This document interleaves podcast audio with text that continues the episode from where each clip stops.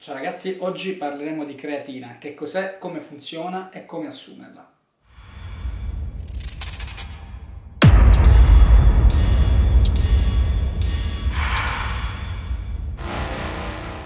Prima di cominciare volevo brevemente presentarmi. Io sono dottore in scienze biologiche e sono un appassionato di natural bodybuilding. Sono diventato un natural bodybuilder grazie alla mia passione per la biochimica, la fisiologia e la nutrizione. Infatti ritengo che l'approccio alimentare a questo sport sia fondamentale, eh, anche più dell'allenamento stesso, al fine eh, della crescita muscolare.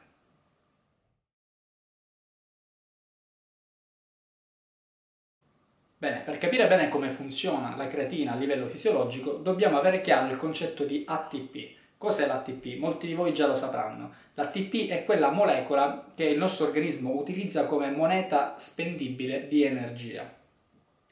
Bene, eh, l'ATP una volta che viene idrolizzata, quindi ha svolto la sua funzione energetica, diviene ADP eh, in questo momento, appunto, il muscolo o qualsiasi altro tessuto del nostro organismo dovrebbe risintetizzare una nuova molecola di ATP per poterla utilizzare come energia. Ed è qui che nel, nel muscolo entra in gioco la creatina.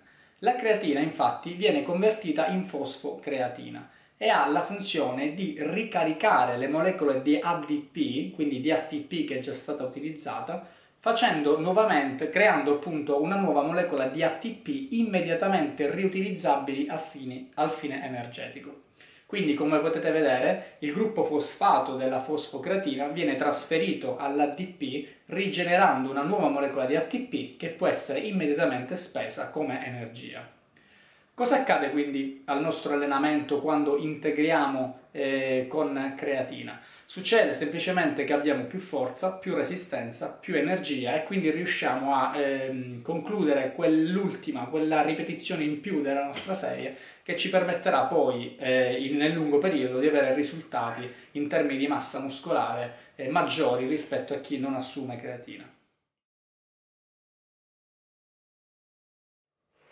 Perché la creatina è utile come integratore alimentare? Beh, la creatina è forse l'integratore alimentare più diffuso in assoluto, è più utilizzato ormai da tantissimi anni, è anche il più efficace in realtà. Questo perché vi sono stati, eh, sono stati effettuati tantissimi studi sulla creatina e tutti hanno dimostrato che effettivamente l'integrazione di creatina eh, in un contesto di una dieta equilibrata e un allenamento eh, protratto nel tempo eh, genera un aumento di massa, di massa, muscolare maggiore rispetto a chi non fa uso eh, di creatina.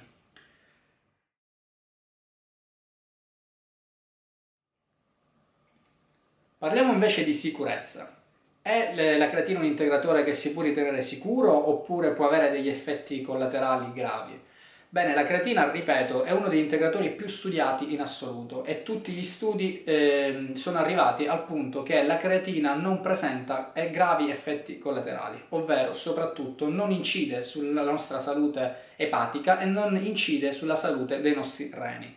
Eh, la creatina è quindi considerato un integratore assolutamente sicuro. Uno degli errori in cui si può incappare è quello di considerare la creatina un potenziale danno per i nostri reni. Io ritengo che questa associazione viene erroneamente fatta poiché la creatinina, che è appunto l'elemento di scarto del metabolismo della creatina, è eh, un indicatore della salute e della funzione renale a livello proprio di analisi cliniche. Di conseguenza l'associazione che può venire spontanea è se assumo troppa creatina andrò a recare un grave danno ai reni. In realtà questo non è assolutamente correlato con eh, la salute renale, la creatinina è semplicemente un indicatore della funzione renale, ma l'assunzione di creatina eh, come integratore non compromette assolutamente la funzione renale.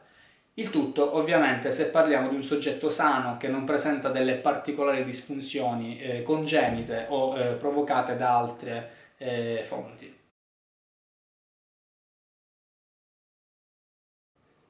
Bene, parliamo adesso di quello eh, che molti di voi appunto vogliono sapere, come assumere la creatina, qual è il miglior modo per assumere la creatina.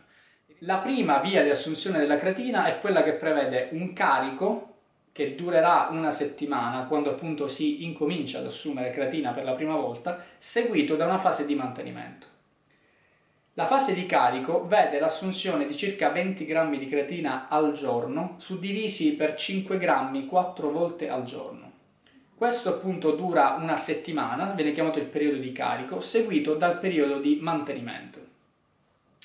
Un altro approccio all'assunzione della creatina è quello semplicemente di cominciare direttamente con la dose di mantenimento, ovvero dal giorno 1 cominciare ad assumere circa 5 grammi di creatina al giorno, che è la dose di eh, mantenimento standard della creatina, e protrarla nel tempo.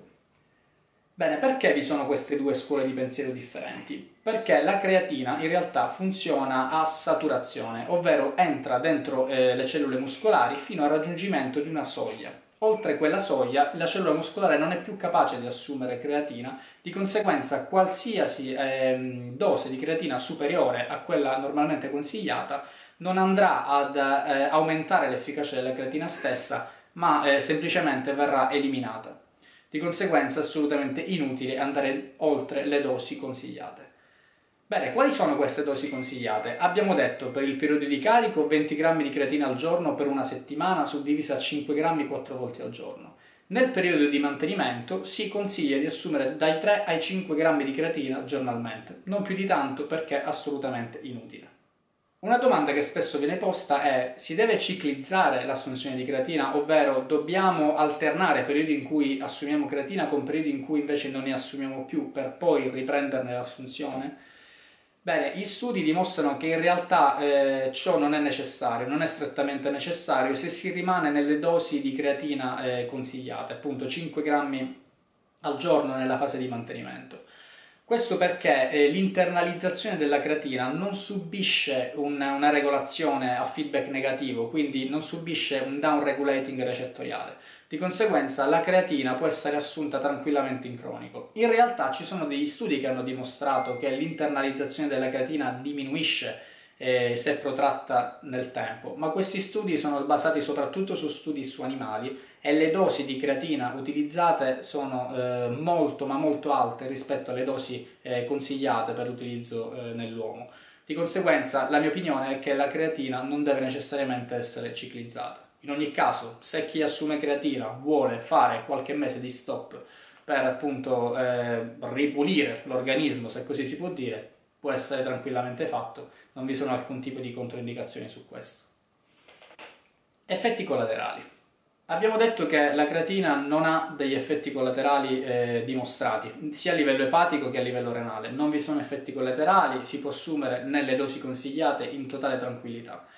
In realtà un fattore che viene talvolta considerato come effetto collaterale è la ritenzione idrica, la ritenzione idrica che eh, è una conseguenza eh, naturale del, dell'assunzione di creatina. Perché? Per un principio molto semplice, un principio fisico che è quello dell'osmosi, ovvero quando la cellula muscolare internalizza la creatina, la creatina ovviamente viene seguita da una certa percentuale di acqua che entra all'interno della cellula e questo genera una sorta di gonfiore della cellula muscolare che si traduce in un eh, aumento eh, di volume eh, del muscolo stesso. Questo in realtà eh, non è sempre visibile perché la risposta alla creatina cambia da soggetto a soggetto. Alcuni lo considerano un effetto collaterale, in realtà non vi sono ehm, eh, dei danni dovuti a questo fattore qua, anzi gli studi dimostrano che ehm, l'internalizzazione di acqua a seguito dell'assunzione di creatina all'interno della cellula muscolare è in effetti un elemento di stimolo per la sintesi proteica. Quindi è uno degli elementi che a seguito di assunzione di creatina vi porterà ad aumentare la massa muscolare rispetto a chi non assume invece creatina.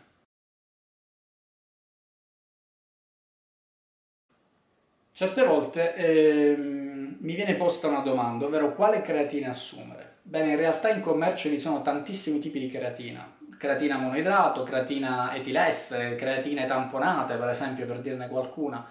In realtà eh, la prima creatina che è stata messa in commercio è appunto la creatina monoidrato. La creatina monoidrato è tra l'altro quella più studiata in assoluto. Inoltre, eh, tantissimi studi che sono stati effettuati comparando eh, l'efficacia di queste diverse forme di creatina hanno dimostrato che non vi è assolutamente una differenza a livello di efficacia nelle performance e nella eh, massa muscolare nel lungo periodo. Di conseguenza il mio consiglio è eh, di acquistare eh, semplicemente la creatina monoidrato per due semplici ragioni. La prima è che funziona, è la più studiata, e la seconda è che essendo in commercio da tantissimi anni il prezzo è veramente contenuto. Gli altri tipi di creatina possono avere dei vantaggi che sono relativi, per esempio possono essere maggiormente solubili in acqua rispetto alla creatina monoidrato, ma in realtà a livelli di efficacia non c'è alcun tipo di differenza tra le creatine. Bene, in conclusione un'ultima domanda che spesso mi viene posta è ma è assolutamente necessario assumere creatina per la crescita muscolare? Beh, è ovvio, assolutamente no, non è assolutamente necessario assumere creatina.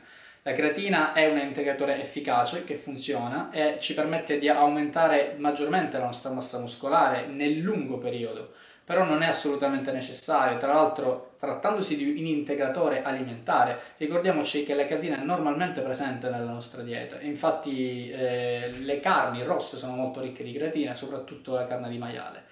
L'integrazione di creatina è un modo per assicurarci che i nostri muscoli siano costantemente saturati di creatina e ciò ci dà una grandissima mano a livello di performance e a livello di massa muscolare nel lungo periodo.